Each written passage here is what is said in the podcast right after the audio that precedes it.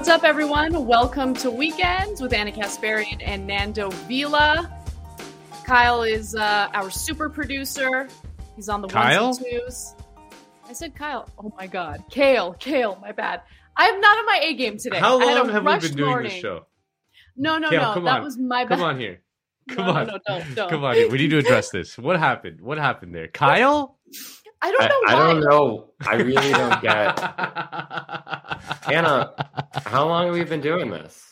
I'm sorry. I misspoke. I misspoke. I was actually, look, to be honest with you, as we were coming in, I was reading a text message from Ben Burgess, who is apparently staying with you, Kale. Um, yeah, he's so, like 20 feet away from me right now. So I don't know. I don't know. People people are saying that they love the Burgess. People are saying so. Maybe later for the How- super chat section, he can join us. I don't know. I'm not saying anything. I'm just. How do, but how does how do you get from that to Kyle? I was reading his text message to me and Nando stating that he's staying with you as like we went live Ah. and then I got flustered and said Kyle. Like it just came Mm. out as Kyle. So Mm. that's Mm. You know, that's what happens. One But one would call this a no. One would call this a slip. We'll uh we'll do a full set. we'll do an, an analysis in the Q and A later. we should do a 20 minute decode on it for sure. yeah. But anyway, everyone, um, thank you for joining us. Uh, we will be answering your super chat questions later in the show. Uh, we're also going to have a fantastic episode today uh, where. Nando, I, I- don't know what your decode segment's going to be on. What are you talking about today? I'm talking about the Havana syndrome. Nice, nice. Um, Havana Syndrome making a, a, another appearance on the show today because we've talked about it before, but Yeah. in the context of like a salt segment where we pretty much made fun of it. Um, so yeah. I think a deeper dive is um, definitely necessary.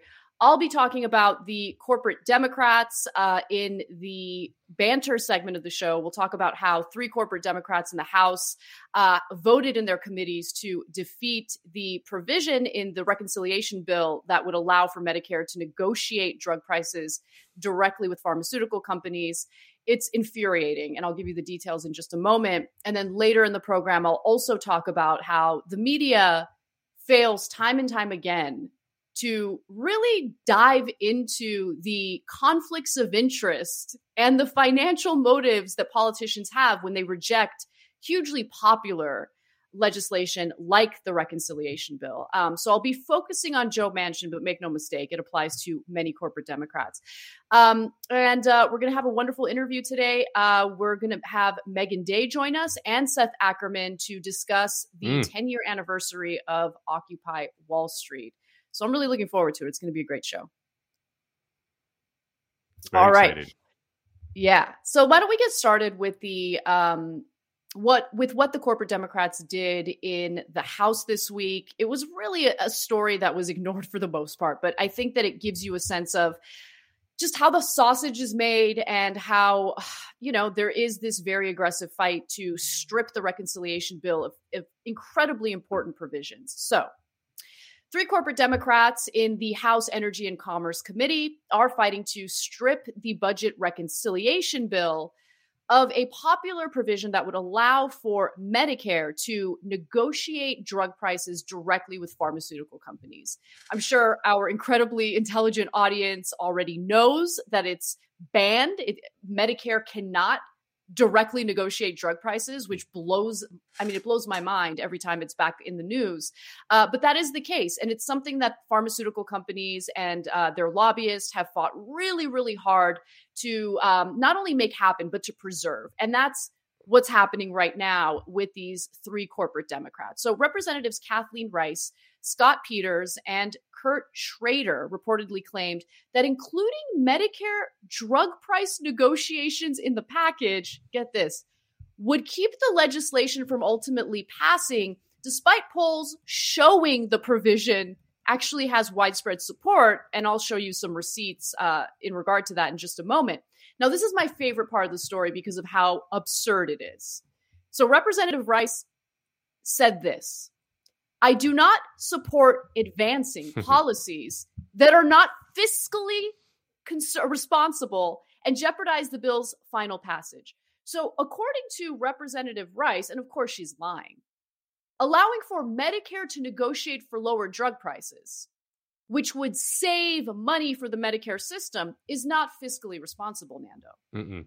Mm-mm. No, no, very irresponsible to, um, you know, spend less on prescription drugs than more. That's uh, up is down, black is white. Um, I'm sure we will see a barrage of criticism from the liberal media uh, about a supposed lack of unity uh, f- uh, and disloyalty from these three representatives for uh, tanking not only a very popular provision, you know, like you said, something like 90% of, of voters support it, uh, but but the centerpiece of both Joe Biden's uh, agenda, but also the entire Democratic caucus in the House, which ran on this over and over again uh, in 2018, if I recall correctly. So yeah, I'm I'm sure we'll see. I'm sure we'll see those takes. Yeah, it's amazing how little this how little attention this got in the press, right? Um, now, let me be clear. Right now, committees are negotiating the bill, the language of the bill, the various provisions that are included in the bill. And while it was voted down as a result of these three corporate Democrats in the uh, House Energy and Commerce Committee, the House Ways and Means Committee voted in favor of the provision. The point here is that there's going to be a showdown in regard to the most relevant and critical provisions in this bill. Now, you have progressive lawmakers in the House who uh, continue to issue incredibly strong statements about how they will block the corporate desired bipartisan infrastructure bill unless they ensure they get these provisions passed, unless they ensure that they get 3.5 trillion passed in the reconciliation bill. Um, but look, the only irresponsible behavior um, is really coming from these corporate Democrats who are actually crushing their own constituents with these ridiculous stunts on behalf of their corporate donors. So Americans per- currently pay two to three times more than people mm. in other wealthy countries for prescription drugs. One in four struggle to afford prescriptions, and 30% of Americans report having cut pills in half or skipping doses to save money. But you know, Democratic lawmaker uh, Kathleen Rice would have you believe that negotiating for lower drug prices is somehow fiscally irresponsible, just insulting 30%, our intelligence. Thirty percent of Americans are cutting pills in half. Yeah, like the medicine that they need. Uh, one in three Americans are doing that. Like it's just it's again. I mean, I, it's it's the the the cynicism that this kind of thing breeds, right? Um, after, I mean, it's the it's the it's the double bind of American politics, right? In that it's like uh, you're stuck between these two parties, um, who neither of neither of whom give a shit about you, um, and. Uh, you know, you're, you're browbeaten to to vote for these Democrats all the time, and then when they take power, uh, there's always something. There's always like, and it's always like one or two thing. You know, like it's always like, oh, the parliamentarian. Oh, the the, the it's in the committee of the thing. You know, like it's these kind of like incredibly arcane um, things within the institution that at this at the soonest kind of at the smallest roadblock, they just throw their hands up and be like, well, it's in the committee of the energy and the thing, and we can't do that. You know, we can't we can't do it. And the parliamentarian said the thing, and we, we can't do it.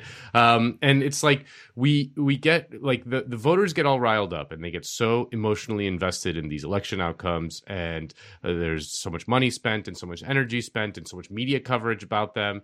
Um, and then they go and they do the thing, they pull the lever for for the Democrats, and then they then they go and they do this, and it's again, there's no excuse. There's no excuses for it. Uh, this is they control the house. There's no they control it. There's it's not like the big bad republicans um, are doing anything to block this. So um, it's it's one of those things that just breeds a an incredible amount of cynicism in in the population. It just beats people oh. down because they they want to this is like the most popular policy. It is as big of a no-brainer as you could ever imagine in american policy in american politics. Um and they're in not fact, yeah, in fact, why don't we, we go to um, just how many Americans want this particular provision included? Let's look at uh, Kathleen Rice's district and how her constituents feel.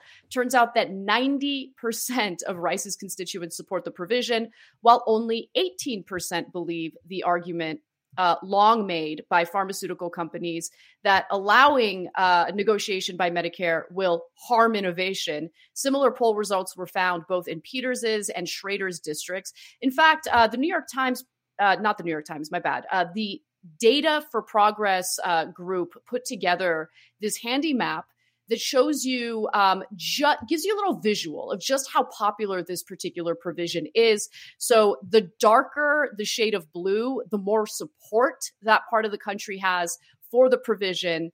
And as you can see, at least at least 88% of voters um, in even the more conservative parts of the country want this provision included. And then you get to places like, I mean, look at how dark blue Florida is. Look at how dark blue Maine is. Look at how dark blue, you know, parts of Texas happens to be. And it's because this is a this is really a nonpartisan issue. Americans in general overwhelmingly support this provision because everyone's getting completely screwed by the high cro- high cost of pharmaceutical drugs. And so, finally, what is driving or influencing these lawmakers to uh, essentially go against the desires of their own constituents? Well, Peters and Schrader have both accepted tens of thousands of dollars in donations from the pharmaceutical industry this election cycle.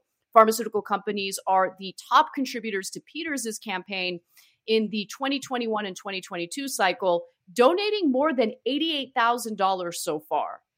And look, these lawmakers, corporate Democrats, corporate Republicans, they have no problem hoeing themselves for cheap. And that's, you know, $88,000. You might wonder, wow, is that all it takes um, to essentially vote against something to continue pain and suffering that literally impacts their own constituents? And the answer is yes. There's there's really they're bottom of the barrel people. They don't yeah. care.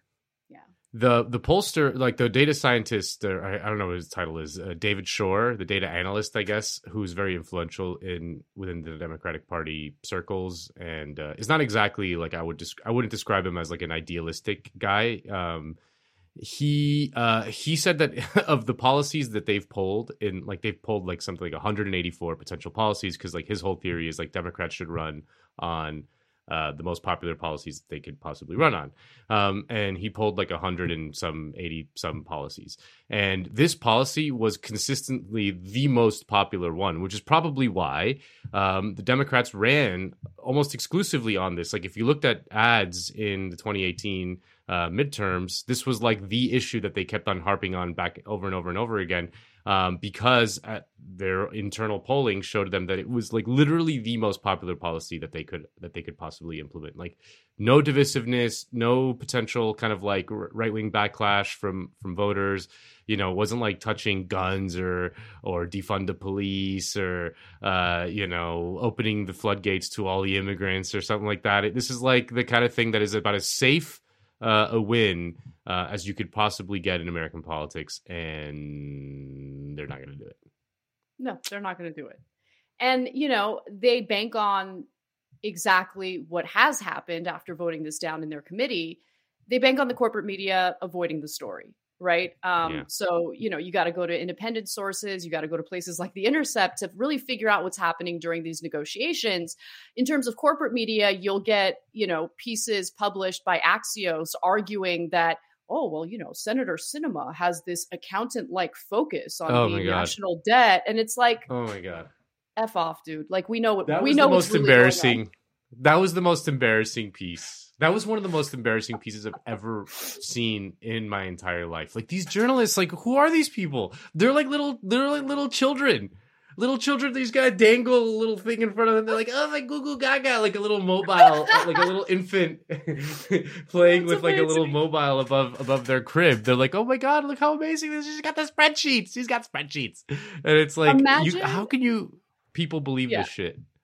No, imagine considering yourself a journalist and literally just taking everything politicians tell you at face value and just regurgitating it, either on air or in the case of Axios, just like publishing it. It's like, oh, accountant like focus on her spreadsheets. I-, I got news for you. She- the only spreadsheets that she might be focusing on include the uh, donors that have contributed to her campaigns and exactly how much money they've given. She's not pouring she's got like national a, debt she's got like a no she's got like in clueless uh she got like a share in clueless she's got like her outfits in a spreadsheet and she does like these kind of uh, random algorithms to like match her skirt with her blouse uh and you know that's how she chooses her dope outfits to to do to vote down a $15 uh minimum wage that's how she does it she puts the spreadsheets in and that's what they tell her to wear that's right Yep. I mean, it's just, it's so pathetic. And look, uh, if Democrats genuinely do care about unity, uh, something that they, you know, I mean, Biden was really the most vociferous about the need for unity.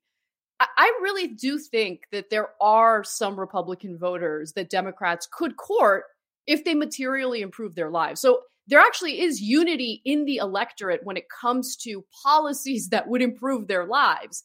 It's just that, you know, a lot of the division that we see in the country is based on what our politicians and what our media is hyper focused on. And it's the culture war BS to deflect from the bread and butter issues that the vast majority of Americans do happen to agree on.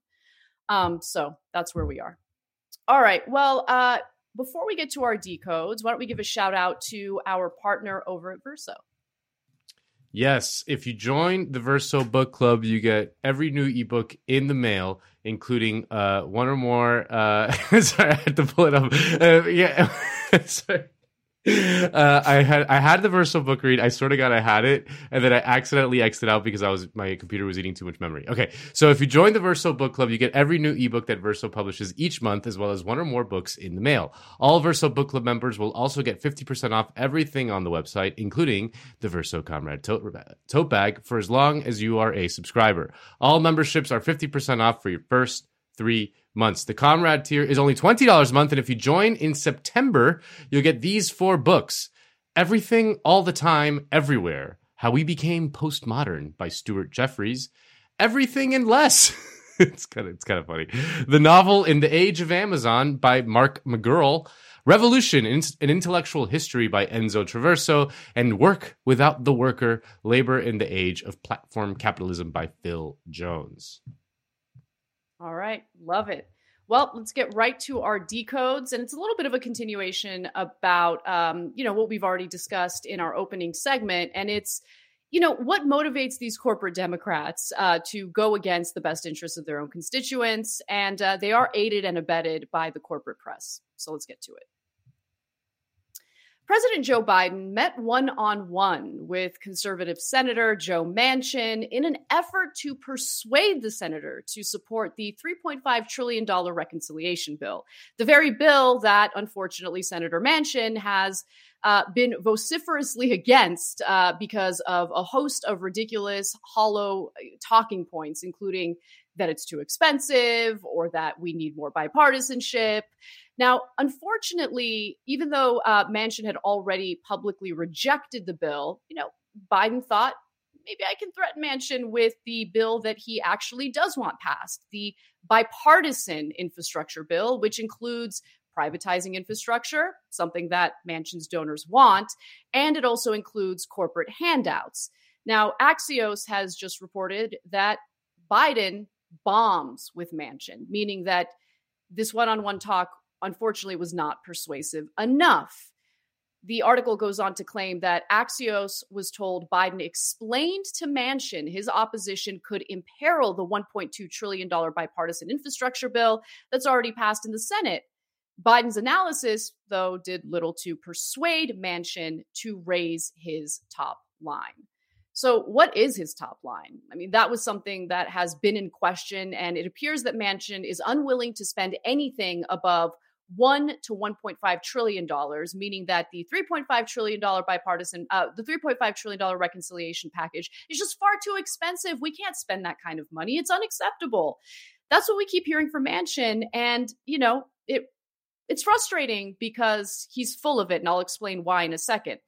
But let me also just give you a side note in regard to the Axios piece in question here, because it doesn't help that the article was written by Hans Nichols, who just the other day published a laughable arg- ar- article arguing that uh, Sinema's Representative, I'm sorry, Senator Senator Kyrsten Sinema's rejection of that same bill had to do with the fact that you know she's just really responsible about the deficit and the debt uh, he wrote that while Senator Joe Manchin is getting attention for balking at a $3.5 trillion top line price tag, Sinema's, he wrote this, accountant like focus on the bottom line will be equally important to winning the votes of them and other key Democrats.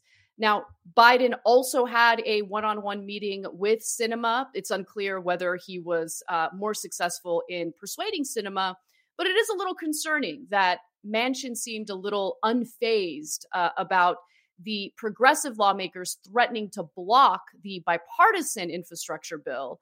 Uh, it seemed like that was the area where progressives have some leverage. And to be clear, they should still use that leverage and call Manchin's bluff because I guarantee you his donors absolutely do want the passage of that bipartisan bill.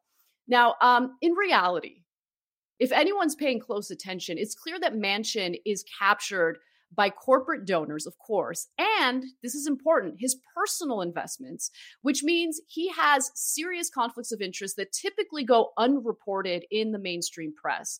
Lawmakers like Manchin spew hollow talking points about the need for bipartisanship or how he's worried about the deficit as they announce their objections to legislation that would materially improve the lives of their own constituents.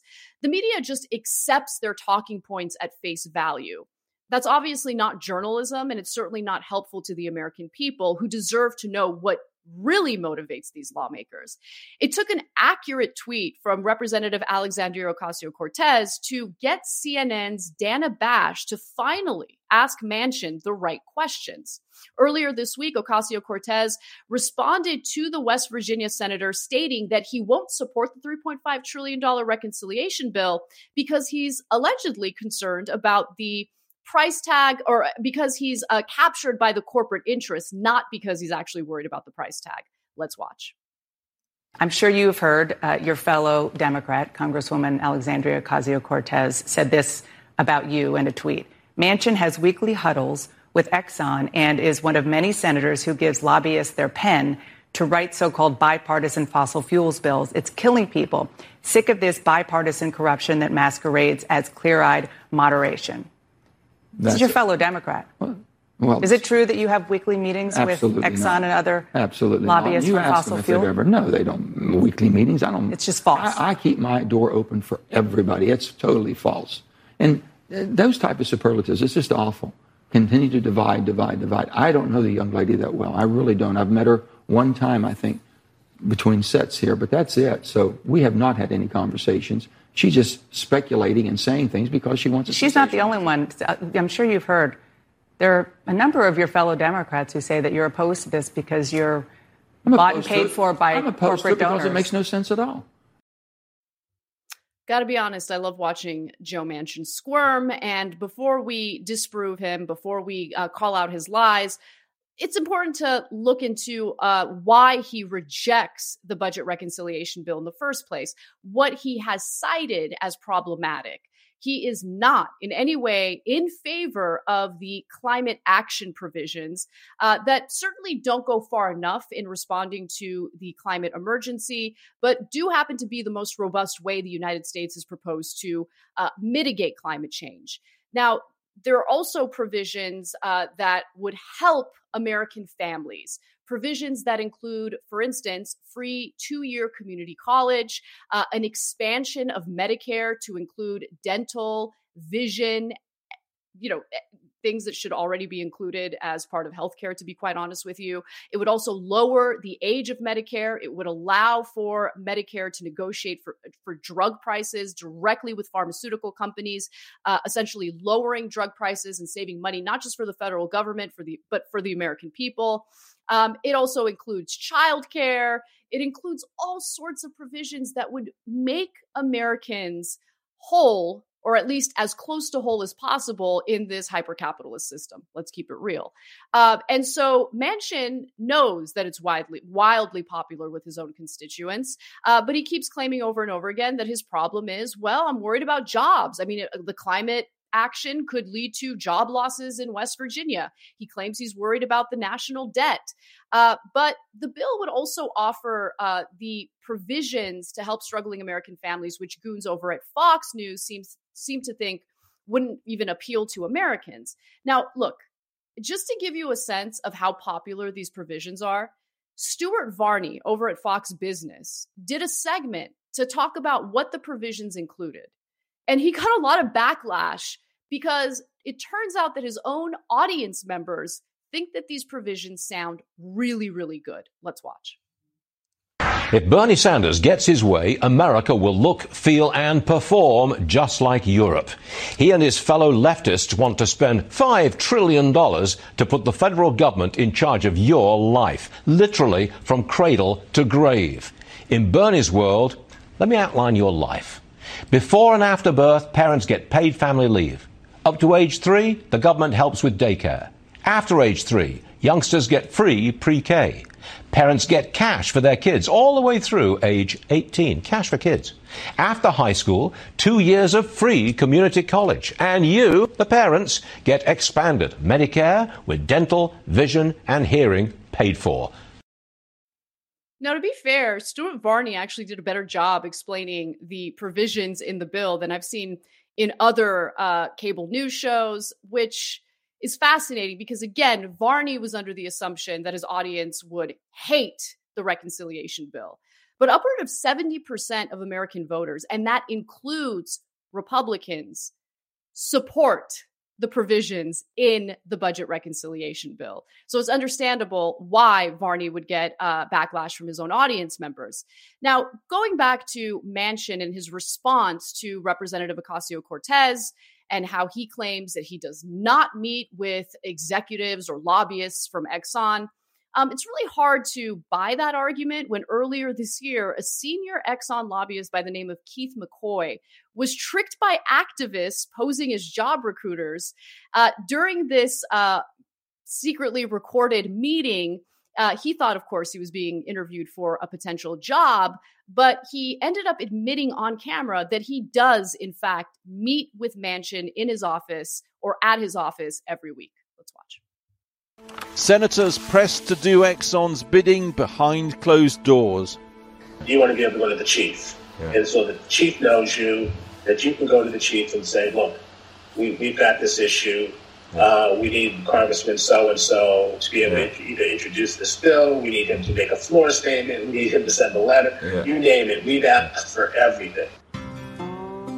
So, who are the fish? I'm Joe Manchin. I approve this ad because I'll... The biggest catch, according to Mr. Coy, it's the conservative Democrat Senator Joe Manchin, who famously shot President Obama's cap and trade climate bill. And I'll take dead aim at the cap and trade bill. Joe Manchin, I talk to his office every week. Um, he is the kingmaker, uh, and, and, he's not shy about s- sort of staking his claim early yeah. and completely changing the debate. Oh, he's the kingmaker. Meets with uh, Joe Manchin's office every week, but apparently Joe Manchin uh, is clueless about that. I don't know. Is he like sedated when that meeting happens? And, uh, you know, there's also quite a bit of reporting um, from sources like Open Secrets uh, that indicate that Manchin has taken quite a bit of funding from ExxonMobil which of course has no interest in passing the budget reconciliation bill, knowing that the climate provisions would hurt their bottom line. So, analysis of campaign disclosures found the six Democratic senators, Mark Kelly, Maggie Hassan, Joe Manchin, Chris Coons, Kyrsten Sinema, and Jon Tester, received a combined total of nearly $333,000 from lobbyists, political action committees, and lobbying firms affiliated with Exxon over the past decade. And look, despite the overwhelming evidence that Manchin is beholden to his corporate donors, that he's basically captured by them, in interview after interview, if he's ever asked about it, he pretends like he's completely clueless. I bring you this exchange between Cenk Uygur and Joe Manchin back in 2017. I thought it was a great interview, but get a load of how Manchin responded to the accusations of legalized bribery. Well, you voted to repeal the stream protection rule. Um, and your top donor is First Energy, uh, that wound up getting in some degree of trouble for uh, putting arsenic in a pond. It seems like they would benefit from the repeal of that regulation. So, did that have anything to do with your vote? No. Jenks, I know it's hard to believe, and I know it's hard for people to. I don't have any idea who gives me money. I don't solicit from the standpoint you do this for me, quid pro quo. That's never been me. That's not my political mantra at all. This is the list of your top donors. I, I, I thought you said that you don't. I, I understand that you said you don't do quid pro quo. That that was clear. Yeah. But you know who your top donors are, right? I do not. You don't know who your top donors are. I do not. You're showing me something I've never seen. Okay, so this is from Open Secrets. I know you have, Jenks. I know that is hard for anyone to to believe. I do not.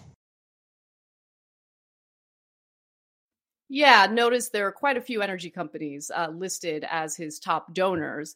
And one of the reasons why it's so hard to believe that Manchin um, has no idea about his corporate donors is due to reporting by The Intercept earlier this year when reporters like Ryan Grim and Lee Fang obtained audio of Manchin's meeting with the billionaire donors behind the group known as No Labels.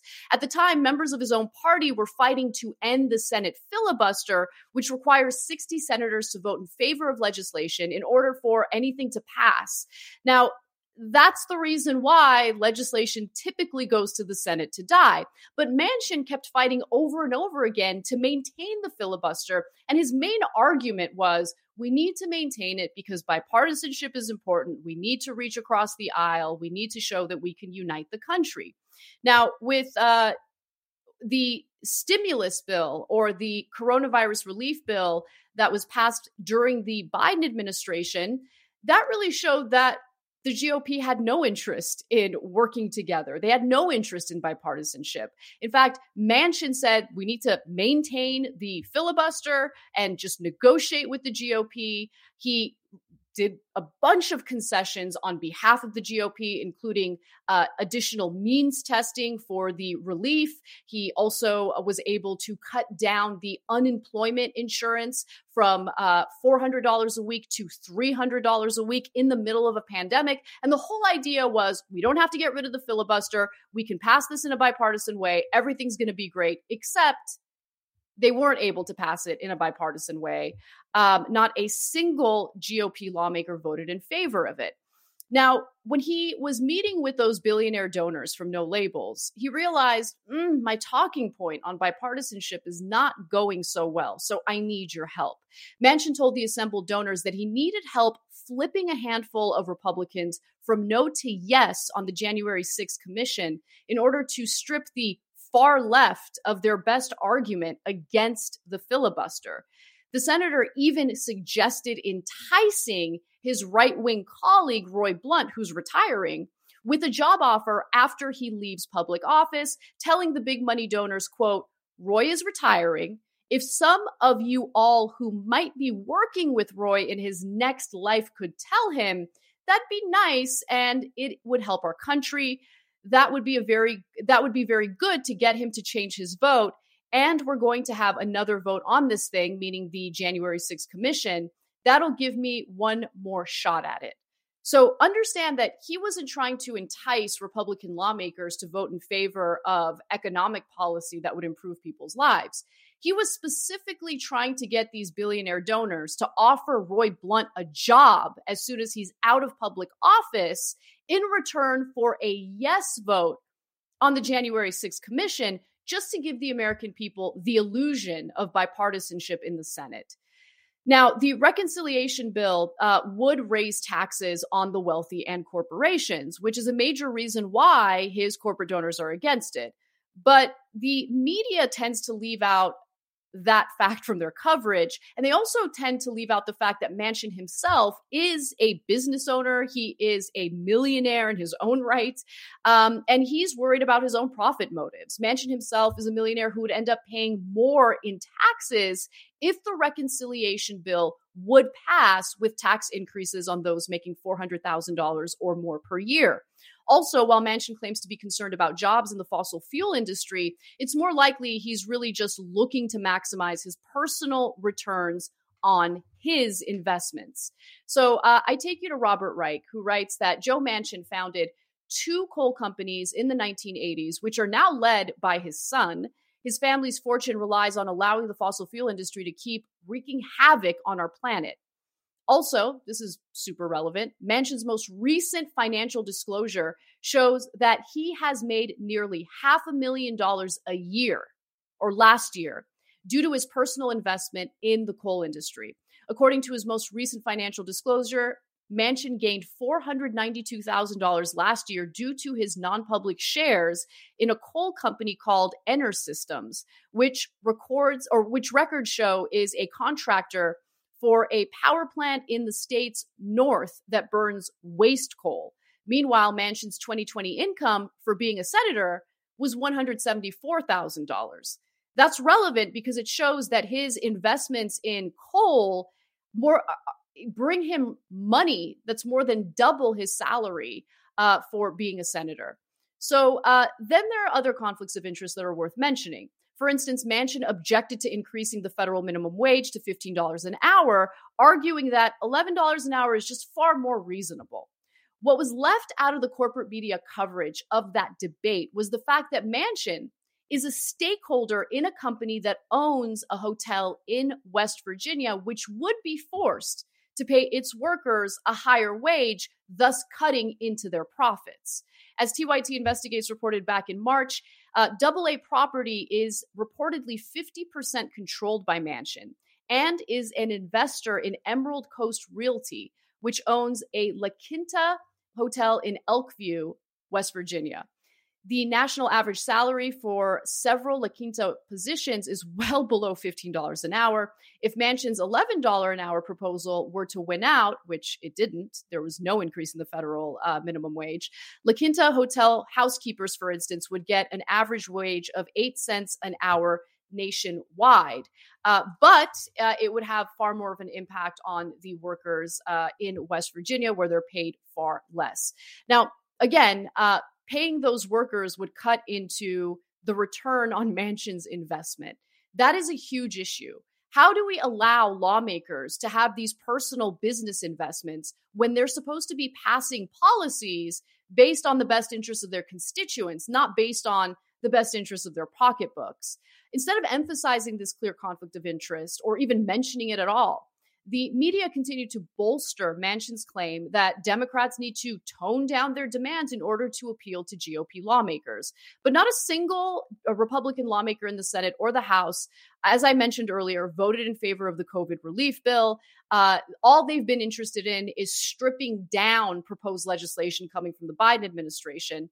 And by the way, the media also ignored Manchin assuring the powerful lobbying group known as the National Restaurant Association that he was committed, committed to blocking the wage increase. We've been having meetings on minimum wage. And I can't for the life of me don't understand why they don't take a win on $11. But Bernie Sanders is totally committed in his heart and soul that 15 is the way to go. Well, it might be the way to go, Bernie, but I ain't going to go. You don't have the votes for it. It's not going to happen. So they're going to walk away with their pride saying we fought for 15 and got nothing. And I said, we could start down the path, $11, take care of tip wage because that's very important in your industry that we're talking about to make sure that it won't get that out of kilter and mess up the whole industry.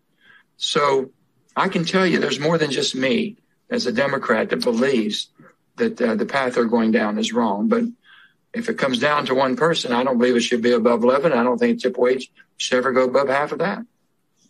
Uh, from your lips to God, God's ears.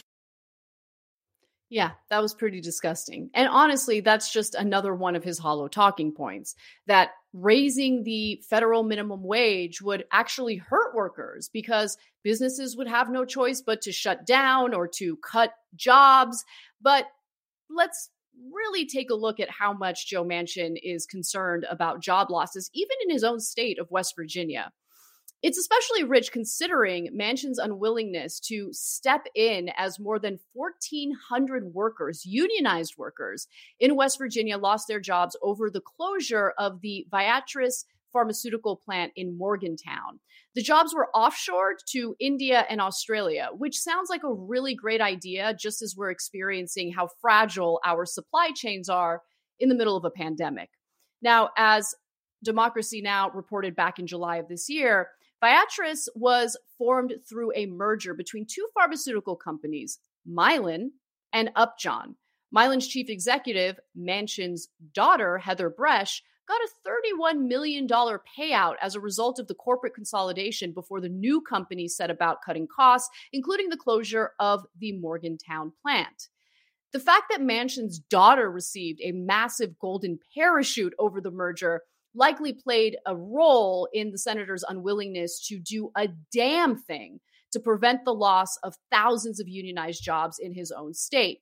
So, the president of the United Steelworkers of America, Local 8975, uh, uh, and a worker at the plant says that Viatris has given little reason for the closure except to say that the company is looking to maximize the best interests of the shareholders because of course understandably it was unsurprising when the union represent uh, representing the workers at the time reached out to Joe Manchin, reached out to his office, and all they got was the cold shoulder. The union president stated that Joe Manchin gave the union members two minutes of his time several months ago and has not done anything meaningful on their behalf. In fact, Manchin's apathy toward these workers was pretty brazen the majority of penicillin and such is made outside of the domestic United States of America. But Joe Manchin's first question to us was, and I was on the call with four other officers at the Union Hall at the same time Are you all still making penicillin at the facility? We haven't made penicillin in Morgantown, West Virginia for more than 20 years. So, all of this context, all of these conflicts of interest, it goes beyond legalized bribery and corruption. It has to do with the personal material interests of our lawmakers. Those are the things that fuel their decisions, the way they govern, the way they legislate, and what type of legislation they're willing to even propose as they allegedly represent the very people who elected them into office in the first place. The fact that our lawmakers are able to be invested in individual stocks is already a massive conflict of interest that never gets addressed. And during the pandemic, it became very clear that members of Congress are trading off of insider information that they receive during undisclosed briefings about things like the pandemic, for instance. So we are supposed to live in a democracy where we vote for lawmakers who campaign on things that we care about, things that would improve our lives. But one of the main reasons why they don't actually carry out our interests is because of their own material interests that get completely ignored in the press.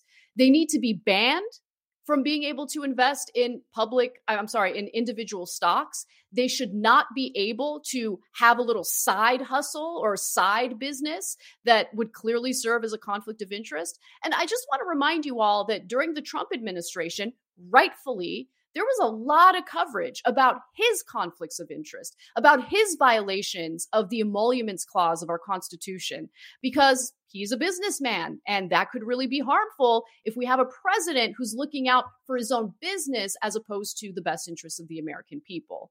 But when it comes to congressional lawmakers who engage in similar behavior, all we get from corporate media is stenography essentially claims uh, that they they're worried about bipartisanship, they're worried about uniting the country, they're worried about the debt or the deficit. Are they really issues that they're concerned about? And why is it that we have journalists that are just regurgitating what lawmakers are saying them, saying to them instead of questioning what their real interests are?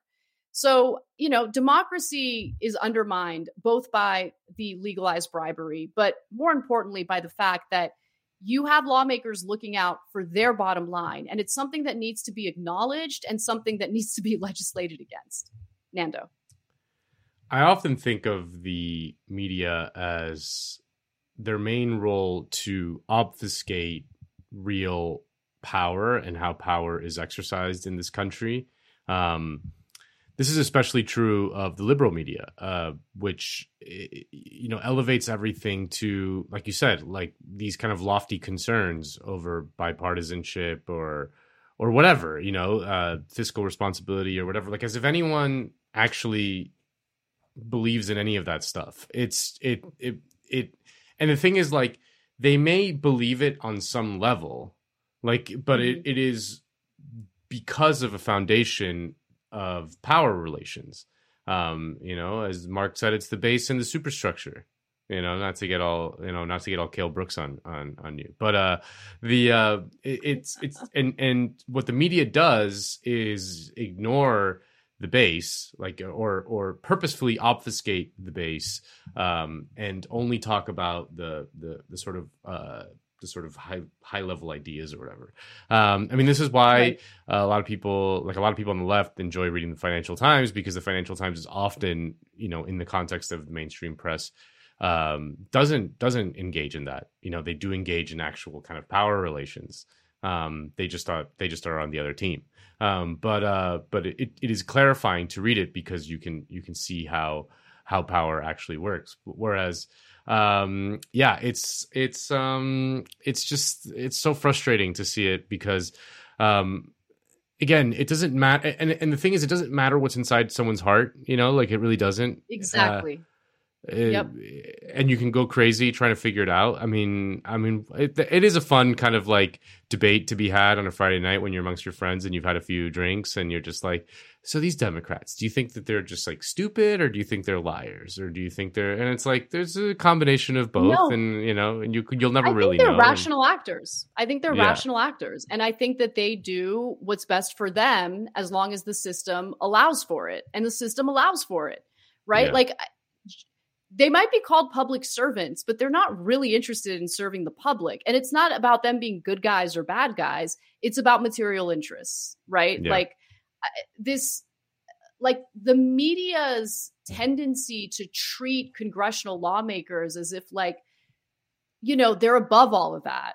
Like, you know, that they're not in any way greedy or looking, you know, looking out for their own, you know, financial uh, interest is ridiculous. Uh, they're rational actors at the end of the day, and you're right. Like the power structure is what needs to be focused on, and and what the real incentives are. And I just think yeah. that gets completely ignored. Yeah, in the mainstream conversation. And just the the the level of corruption is just so it's so disgusting. It's so disgusting. Like the, the American state is just is just like so corrupt.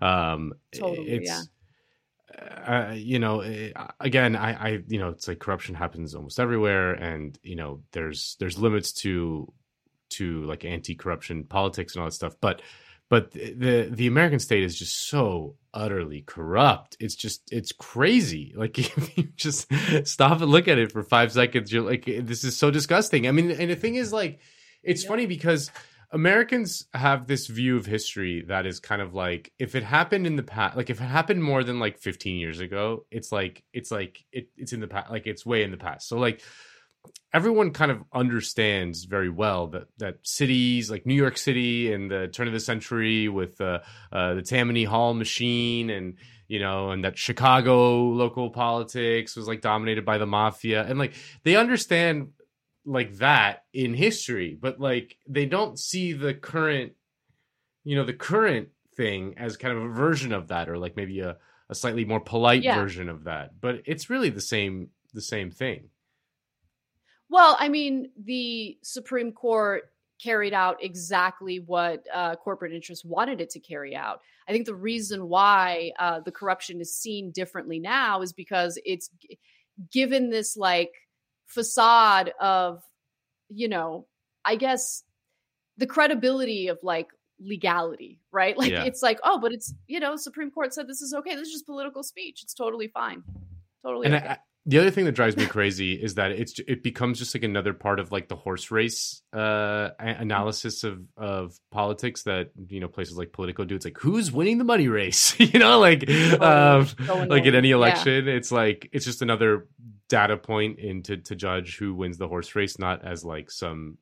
It's not like wait, this is disgusting. Like the fact that this is like it's it just becomes like another just like oh you know like this person's up a few million dollars, and the other one has a lot to catch up catching yeah. up to do. They might have to you know, and it's it, that that that whole thing is just is just disgusting as well. It's like it's like them announcing I, I don't know like some athlete's stats as if it's a good thing, right? Like yeah. the person who raises the most money is the person who's winning.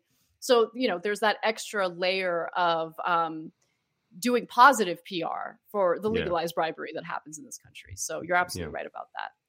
Yeah. Well, uh, let's move it over to some foreign policy on a topic that I don't know. I mean, I've been amused by it. Uh, I think Yeah. it's ridiculous, and I can't wait to hear what you have to say about this. Uh, you know, mysterious Havana syndrome.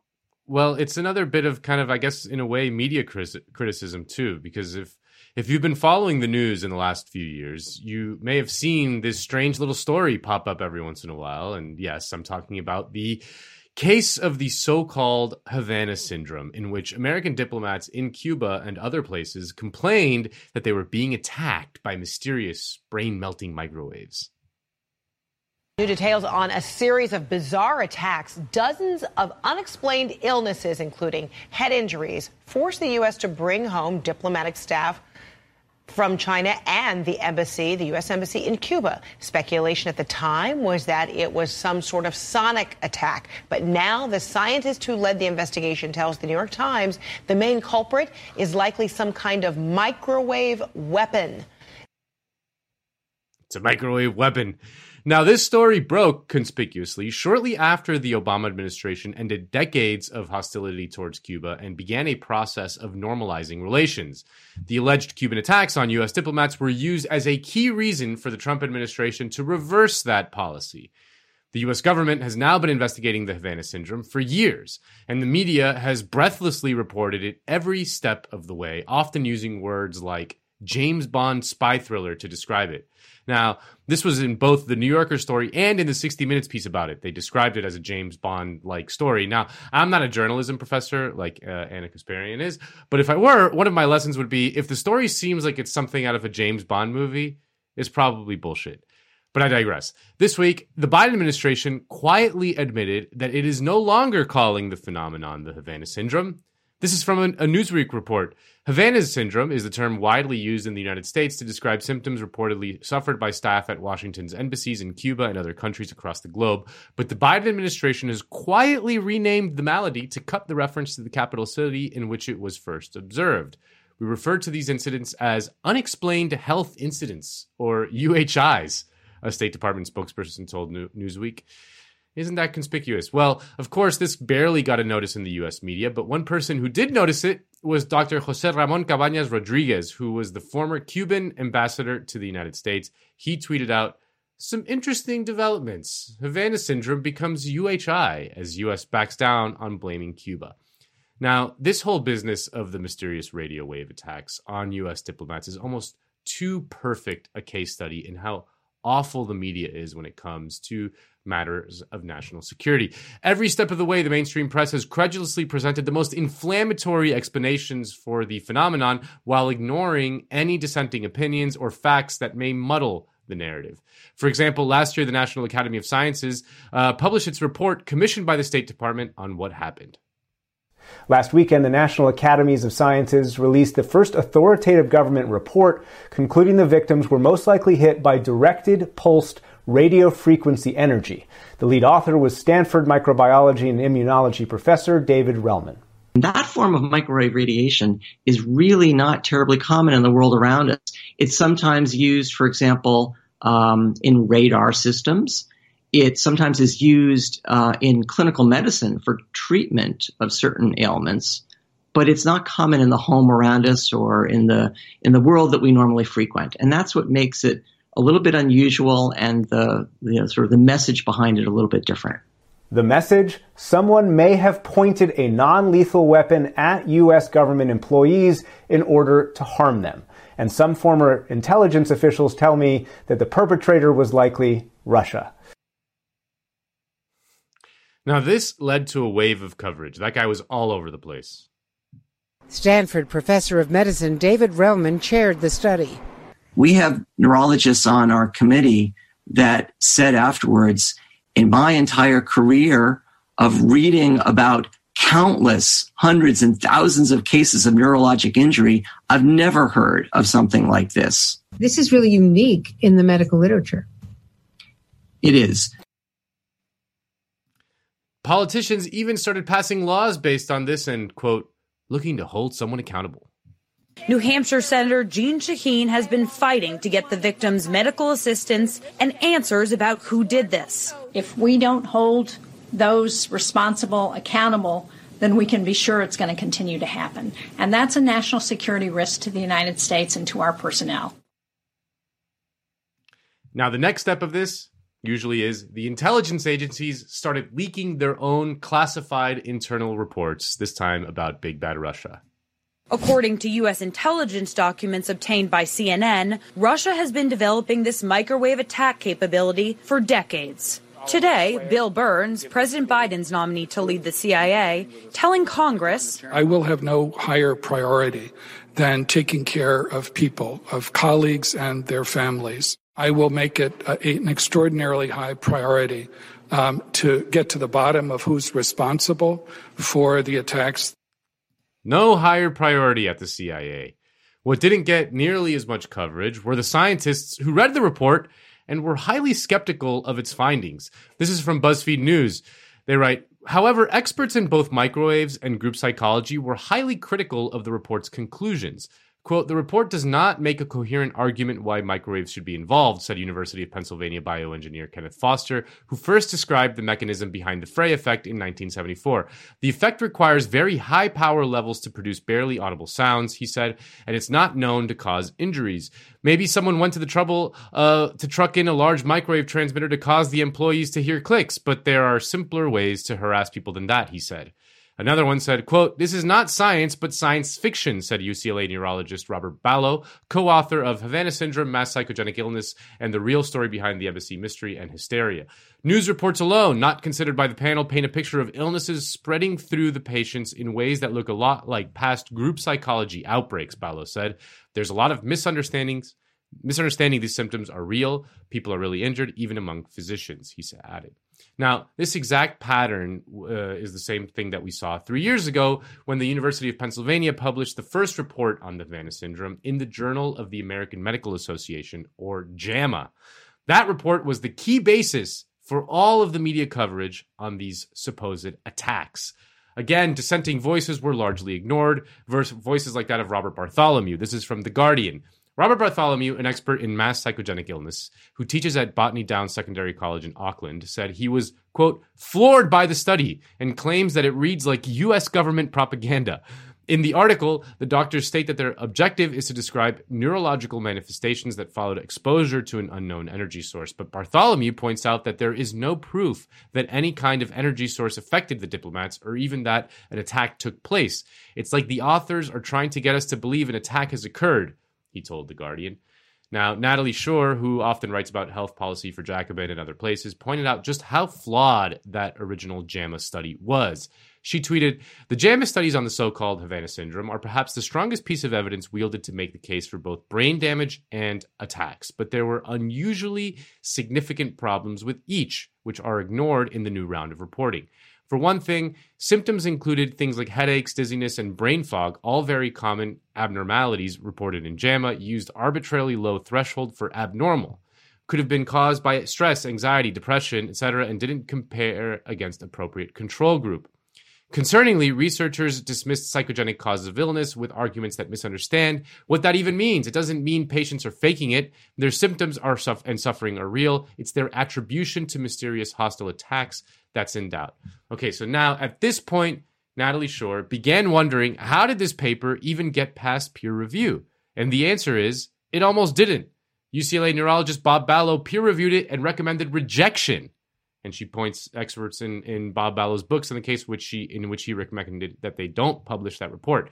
Instead, JAMA moved forward with publication, motivated perhaps by a splashy politicized scoop, but hedged their bets by running it alongside a highly skeptical editorial that's been largely ignored. Now, that highly skeptical editorial that ran alongside the JAMA report was largely ignored by the media and everyone else, really. A fact that was pointed out by Mitchell Valdés Sosa, the director of the Cuban Center for Neurosciences. He wrote, this is from the Guardian. An editorial. This is quoting him. An editorial published uh, alongside the JAMA study, which also uh, also urges caution and calls for more evidence to be rigorous, rigorously evaluated before people reach definitive conclusions. But Valdés Sosa points out that while the study is referenced on the U.S. State Department's website, which calls on people to reconsider travel to Cuba in light of health attacks, the editorial, which raises a long list of caveats, is not. This has been politicized, Valdés Sosa said. I think people are using this to push for the rolling back of the relationships that had started to blossom during Obama's presidency. In fact, after the study was published, a group of 15 scientists published a joint letter criticizing the findings. Again, as neuroscientists and physicians, and this is from their letter, as neuroscientists and physicists, we have no reason to dispute that U.S. diplomats living in Cuba heard loud noises or that they reported feeling ill afterwards. Some U.S. politicians have seized on these reports to construct conspiracy theories in which they imagine a mysterious disease causing sound ray gun, something that isn't possible with, with today's technology. These same politicians have used their positions of authority to present their speculations to a credulous public as though they are fact. The pronouncements, in turn, have led to international confrontation and hysteria, resulting in the removal and expulsion of diplomats and travel advisories. A preliminary communication from the University of Pennsylvania, Pennsylvania, with U.S. government support, published in the prestigious Journal of the American Medical Association, or JAMA, has been used to buttress this putative acoustic attack idea with science. In fact, that work is deeply flawed and does nothing to support the attack theory. Even the FBI looked into the matter and found no evidence of attack. This is from an AP report. Following months of investigation and four FBI trips to Havana, an interim report from the Bureau's Operational Technology Division says the probe has uncovered no evidence that sound waves could have emerged, could have damaged the Americans' health, the AP has learned. The FBI report, which hasn't been released publicly, is the clearest sign to date of the U.S. ruling out the sonic weapon theory. The report says the FBI tested the hypothesis that air pressure waves via audible sound, infrasound, or ultrasound could be used to clandestinely hurt Americans in Cuba and found no evidence. Again, this inconvenient bit of the narrative was uh, inc- inconvenient bit of information was largely left out of the narrative. Obama's thawing of relations with Cuba was one of his few genuinely good accomplishments. Sadly, it was rapidly undone by President Trump, and there's little indication that President Biden has any interest in re implementing the policy that his former boss had towards Cuba. This business with the Hernandez syndrome makes it almost impossible for Cuban diplomats to deal with American diplomats in a serious and productive way. I mean, what are they supposed to think when the Americans are accusing them of doing Dr. Evil esque crimes? The idea that Cubans or Russians or whomever would have secret weapons technology that the US doesn't know about, or indeed technology that the US itself doesn't already possess, is utterly laughable. It's the kind of thing that falls apart when you think about it for just a few seconds. Yet that assumption has dominated US diplomatic circles for years, aided and abetted by a credulous media. We must, as ever, remain skeptical of any story like this, stories that foment suspicions about America's official enemies, be they Russia, Iran, Venezuela, Syria, North Korea, or Cuba. The reporting standards at news organizations drop dramatically when the accusation is leveled at one of those countries. Think about that whenever they try to tell you about fake news. Yep. I mean, what what more is there to add to it? I mean, as the timing is also so specific, right? Right after Obama um, approaches Cuba with diplomatic intentions, then we start hearing about the microwaves. like we start hearing about this attack. And the inability to really explain specifically what it was, right? Like this invisible weapon that's like targeted toward US diplomats. Like it just seemed fishy from the get go, which is why I feel like it kept reemerging in the news. Like almost like testing Americans. Like, are they ready for this now? Like, can we scare them with this now? And it's like, ah, it's not working. It'll fade into the background, then it'll come up again. Um, but it is just amazing how these manufactured threats regarding our, uh, you know, foes come up over and over again. Like, the, I think the more ridiculous example during the tail end of the Trump administration was you know that Russia was tel- paying the Taliban um, bounties for U.S. soldiers, mm. and it hmm. was like, what is your evidence for that? And they relied on one unnamed source, and later had to retract that story. So yeah. uh, you're right; you got to be super skeptical because, look, especially right now, where you need global cooperation to combat the real national security threat, according to the Pentagon, by the way, which is climate change like, how yeah. are you going to work with Russia or China or, you know, whoever the boogeyman is um, in any given administration unless you are willing to put whatever interests or differences aside and focus on the real threat that we're already, by the way, suffering the consequences of. So yeah, the uh, but some people got mad at me because when we talked about the Havana syndrome on TYT, like I don't know, maybe a month or two ago, we were just kind of making fun of it because it like the symptoms just sounded like jet lag. you know what yeah, I mean? stress. Stress, yeah. jet lag. I'm like, I don't know. I, I could feel that way. The stress of like being the tip of the spear of the American empire and doing awful shit around the world right, like that. Right. That would stress me out. oh my god! You know, like yeah.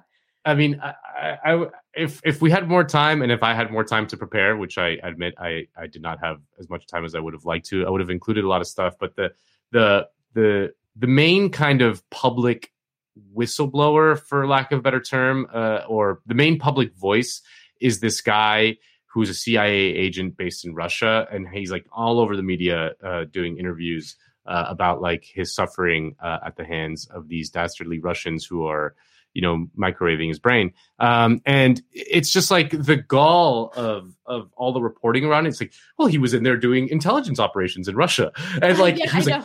They, they have no right to you know like to he's, he's a cia agent. Like they say like they did have like it just seems utterly appropriate for uh you know a state to protect itself against uh you know foreign intelligence agents who are there doing all kinds of like you know destabilizing shit in their own country. Like that aspect of it was really funny. Um Yeah. but like you know uh, natalie took took took a lot of this research very seriously when she looked into it and it seems very pretty clear that this is that the symptoms are are, are that there is something going on that it's not just all they're all it's not they're all not just making it up that there's enough kind of medical evidence that there is some sort of thing. But what seems pretty clear is that this it's one of these kind of um psycho uh, social like social diseases in which like um you kind of you're in an environment and it's it's a bit like mass hysteria that like you're in an environment you're in a sort of social world and people start to feel sick and that spreads not by some sort of virus but it's like a sort of psychological uh, uh effect that happens. A little bit like a version of like what a placebo if like you know that a placebo bag can make you feel better um and it's like all in your head. It doesn't mean that they're lying about them themselves like they're feeling bad but it's it's just it doesn't necessarily mean that there's like this uh yeah that there's like this bond villain uh in there with like this super technology that the us doesn't have that the us doesn't possess Right. which Right. is just utter like the fact that they think that the cubans have something that they, like the Oh, cubans so good. I the know. fucking I know. cubans I know. I mean, it is pretty incredible because on one hand, you know, there's the oh, you know, look at look at how awful Cuba is. They've got nothing. They're you know they can't they can't do right by their own people. They're poor. And then on the other hand, they're Yeah. like they have this like super sophisticated biological weaponry that like it's invisible. And it's like okay, yeah sure. Um, and like anyway. highly targeted Yeah. like like the degree of you know like that they're not like just zapping an entire hotel or something like they can get to like a specific person within the thing like it's just so insane it's so insane um but the, the media coverage is really breathtaking like you could do an entire book just on the media coverage of this one story. I mean it's it's there's so many there's like too many examples to to put into the piece because it's just it's crazy Yeah. I remember one of the first episodes of the show that we did together. We talked about Havana syndrome and you brought up, I wish I could remember the name of the writer. And I think it was in the Atlantic, remember? Like the coverage of it was just so laughable. Um, and Yeah. again, like no real. oh no it was uh it was julia Ioffe in in That's gq right. That's right. Yes, I remember that. that, was like story one of our first is episodes together. spectacular. It really is. That is spectacular. Well, um, we encourage you guys to go back into the archives and check out our conversation on that very article um, from months and months ago. But uh, it was a good time. Uh, lots of Yeah. poking fun at it, uh, which I enjoyed. Now, uh, why don't we move on to our interview? Because joining us today, we have Jacobin staff writer Meagan Day and also uh, Seth Ackerman, who is the executive editor over at Jacobin. Is Seth with us as well? There we Oh, go. yeah, we got both of them. Nice. Hey, We're doing like a Bill Maher pa- panel style type show. How many squares can you fit on that screen? I don't know. That's a good question. All right. Well, um, let's get started because today marks the 10th anniversary of Occupy Wall Street. So we figured it would be interesting to have a discussion about where the left was 10 years ago and what's changed, um, you know, in in this date? Uh, have there been any advancements when it comes to um, some of the causes uh, that Occupy Wall Street protesters were calling for? What were some of the flaws uh, with Occupy Wall Street? What are some of the improvements that the left has made since? Um, and so I'll go ahead and start with you, Seth, because uh, Kale actually sent us this lengthy panel that you hosted um, at the time regarding Occupy Wall Street. And um, you know, I'm curious what your view of Occupy Wall Street was then, and how things have changed. Well, it was uh, it was kind of a double uh, event uh, in the sense that uh, Occupy was obviously in itself this gigantic uh, event that um, really dominated the political landscape, certainly on the left, but also beyond the left. Uh, for a while, but then at the same time, you know, at a personal level, we were just getting Jacobin off the ground at that and Jacobin was and is, you know, a political project that had um, so many concerns that overlapped with uh, Occupy, so many issues that we were particularly interested in that in one way or another were brought up by uh, by the Occupy movement, either in sometimes in positive ways, sometimes in negative ways. And uh, you know, one of the things that we had intended to do uh, in starting the magazine, one of the things that at the very beginning we were really interested in doing was sort of intervening in the culture of the left that existed at the time uh, and trying to reintroduce the left to some older styles and mentalities uh, of left wing politics um, that had gotten forgotten in this. Um, in this culture, this left wing culture that had emerged in the U.S. over the previous few decades, uh, and that you could see very on display very vividly uh, at Occupy, uh, which was a sort of horizontalist, anarchist, um, anti-state, very suspicious of institutions and and uh, and uh, and certainly of the state. Uh, institutions, whether that's political parties or trade unions or whatever. So these are the kinds of issues that we were really interested in in intervening about or in in intra left debates. And then right right at that time when we were starting uh, started to publish Jacobin, um, it was a sort of like a gigantic exhibit of all of the contradictions of the left at that point, um, including so many of the ones that we thought were really important to to talk about and argue about. So you know the the it's it's in many ways you look at Occupy and you see a kind of a, a crossroads because on the one hand it is um, it is entirely, you know, to paraphrase somebody else, it's stamped with the um, with the history of the left as it existed at that time. But it's also uh, was an event where the left was sort of struggling to change itself and discovering new uh, ways of conceiving what like political action is. So you had this event that was it had been remember it had been started by uh, it had been instigated by a small group of like anarchists, including David Graeber. Uh, he supposedly was the one who came up with the slogan uh, "We are the 99 percent," and um, and so and these people were about as pu- as purist and and as ideologically committed horizontalists as you could find. Um, and their the culture of the political culture that of their way of doing politics really dominated the the atmosphere at Occupy. Um, and yet, at the same time, the you could see that there was something already that was different, if only because of the nature of the the, the content of, of Occupy. So, like the style and the and the the approach to politics was all the way that uh, the, the, American left had been for, for, for so many decades. But the content really reflected the, the ways that the left was being forced to change. So it was uh, it was a, a, movement that was focused. First of all, the slogan "We are the 99 percent," even though it was David Graeber uh, who came up with it. Um, I think that his his way, his ideas were a little bit different from some of his comrades, but it's a, such a majoritarian um, uh, sentiment. Obviously, we are the 99 percent, uh, which is it was controversial. You know, a lot of people didn't like the idea that we would that we, our collective subject that we were creating at Occupy, would identify in that way.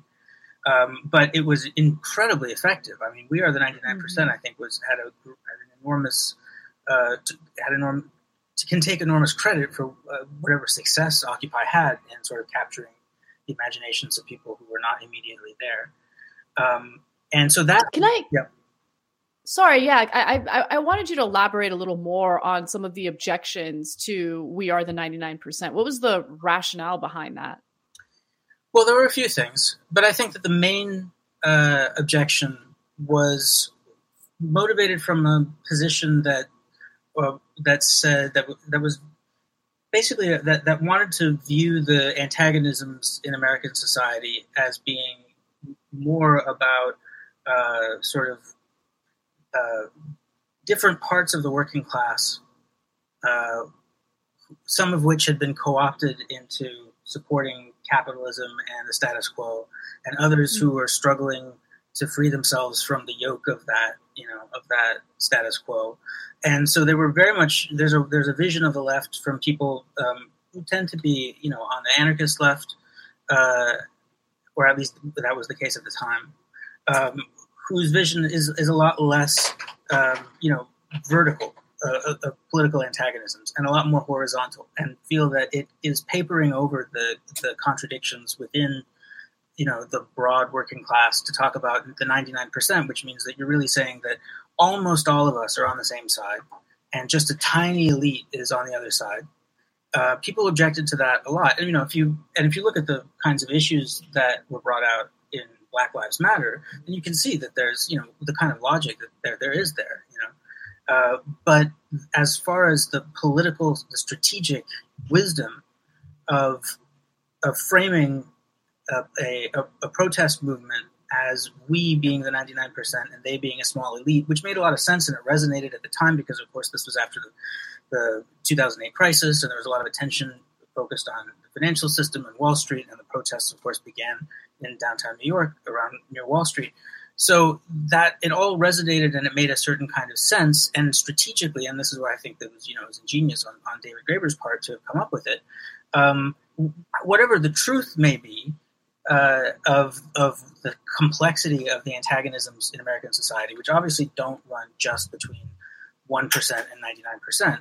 Um, slogans are not there to you know be to be like PhD dissertations uh, and capture like all the nuances and, and fine truths of the situation. Uh, what that captured, though, was an element of was a, was a feeling that was increasing. People were increasingly having that had not been something that that people on the left were necessarily would gravitate towards. It was this feeling that um, that really uh, our society was being sort of run by a small by a by a group of unrepresentative people who didn't care what we thought you know, we had gone through uh, the Iraq War when a million people were on the streets demanding uh, that there not be a war, and they were just ignored.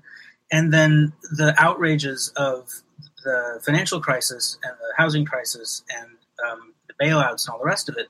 Um, really, so many people who were not political looked for the first time at what was going on, and this that kind of a critique that says, you know, our society is being run by a small number of people who really don't care what we think, despite the the claim that we live in a democracy. It made a lot of sense. So the slogan made a lot of sense. And so all of those currents were, I think, pushing the left at that moment to reevaluate uh, some of its like received wisdom that had accumulated over the previous decades. Meagan, what was your experience with Occupy? How did you uh, how did you live through that time? Well, I was in my final year uh, in college, um, and so I, w- I participated in the Occupy movement that was on my campus, but I think I had a slightly different flavor. So I went to a liberal arts college that you might know from many um, scandals, Oberlin College. So we had an Occupy Oberlin, and as you might expect, um, it was. I, you know, it was like Seth has said that that Occupy in New York wasn't necessarily riven with the identity politics that would come to characterize the next sort of phase of life on the left. It was at Oberlin, and that might just be because some of that stuff originated at Oberlin. So that was my memory of, of Occupy on Oberlin's campus. Um, mm-hmm. um, so, or originated in, in these sort of in these elite academic spaces, right? So um, I did I did make my way to New York. Um, I think that um, it was, I think it was for Thanksgiving break. So it was just, you know, some hangers on essentially in Zuccotti Park. Um, I was not there as necessarily a political participant. I was, I believe, rolling on MDMA. I had a great time. It wasn't very political. nice. Um, so, but, you know, that said, you know, actually the experience, I'm making it sound like quite negative, but actually in the years that followed, I returned often to this question of the 99% versus 1% framing. And it was very clarifying for me in helping me find my way to the socialist left. Um, because at the time I was in communities where there was an analysis of oppression that seemed to be increasingly complicated and it almost seemed like oppression radiated from every person to every other person. Um, you might be able to uh, do some calculus on the basis of um, whether or not people checked certain identity boxes, but it was very hard to pin down and almost panoptic, and therefore very difficult to do anything about. Um, it wasn't a very encouraging worldview when it comes to actually affecting change. Um, you know, I, I remember a few years later having conversations with people where I said, Occupy is now faded into the background, right? And I remember, you know, at this point, um, the style of identity politics that we see very commonly on the left today had just started to kind of leak out of like uh, the academy and uh, Tumblr and the NGOs and was becoming a little more mainstream. And I remember saying like 99% versus 1% makes a lot more sense than most mm. of what I'm hearing. Um, and so I actually, my fondness for Occupy grew over the following years as I compared it to the trends that I saw um, mm. taking place on the left. And and I think that Occupy, in that sense, actually primed me for. Um, it certainly primed me for Bernie. When Bernie ran was announced that he was running in 2015, I felt like I'd had a few years to think about 99% versus 1%. I'd come to the conclusion that that was probably the framing we should use. Um, so I feel more sanguine about it now, actually, than I did um, at the time. But I wasn't, you know, like Seth, I wasn't actually involved with the intricacies of the Occupy movement because I was, you know, on a you know isolated elite campus in Ohio. So, um, so well. That said, I mean, we should talk about like what the sort of pros and cons of that framing are, and you know, over time, I think this. I think that we've I think the socialist movement has um, developed beyond the 99% versus 1% framing in a way that's actually very um, helpful and good. But I do think that that framing, that binary framing, is kind of a left populist framing that captures anti elite sentiment and can, encourages people to um, think about a direct relationship between exploiters and exploited or oppressor and oppressed, a more binary um, and conflictual, antagonistic relationship, which is actually a good basis for priming people ideologically for Marxism. That doesn't mean that everybody who participated in Occupy eventually became a Marxist, um, certainly not. Um, but I do think that, you know, um, the rise of sort of um, Marxist inflected millennial socialism in the United States in the wake of Bernie actually owes a lot to the popularization of that rhetoric during Occupy as well. So that's my positive spin on the legacy of Occupy. There are also some, you know, negative things. Like, for example, I think that um, we haven't yet rid ourselves on the left of some of the worst habits that you saw um, dominating um, the actual sort of occupations, and and one of those um, would be a kind of um, I guess anarcho-liberalism is the term that's often used. Like uh, Bhaskar said something about he Bhaskar Sunkara actually wrote an article in September of 2011 about anarcho-liberalism, and I'll read like a little excerpt of it from you. He said, um, "The Marxist-derived left was defeated." While social democracy reconciled to the neoliberal framework. These are things that happened in the 20th century anarcho-liberalism in quotes um, sauntered in a weird middle ground between both camps. Its representatives had the modest ambitions of the social liberals of the center left but the flair for the dramatic associated with the most militant anarchists of the far left. Um, so that's his sort of diagnosis. I'm not even sure that we can really say for certain that occupy had like modest social democratic aims because i'm not sure that it was ever quite clear what Occupy's aims were, but probably if you polled people, that would that would be true. A lot of those people essentially wanted what became, you know, the Bernie Sanders platform, but with the dramatic flair associated with anarchist direct action. Yeah, you know, I, I got the sense from Occupy Wall Street that there was um, finally, in a very public way, an acknowledgement of issues with our system, right? And I feel like it was a starting off point where then people kind of like dove into their own like self political discovery, right? Um, and I, I want you to talk a little more about the anarchy component of it because, and also what what Seth um, mentioned in regard to the lack of trust in institutions, which on one hand is understandable considering institutions have, have failed people. But then you kind of fast forward to where we are today, where one of the major policies that's being um, pushed for and championed by socialists is Medi- uh, by socialists is Medicare for all, which would rely heavily on the very institutions that you know maybe Occupy Wall Street at the time was um, incredibly distrusting toward. Um, Seth, can you weigh in on that a little bit? Yeah, well, I think that to some extent you can we continue to see those same uh, disagreements play out uh, in the years since then. But I feel like um, there was, if you compare the situation today on those issues, like the one that you just mentioned about you know Medicare for all being a, a solution uh, to a problem that relies on big institutions, obviously the state, the Medicare system, all, all that kind of stuff.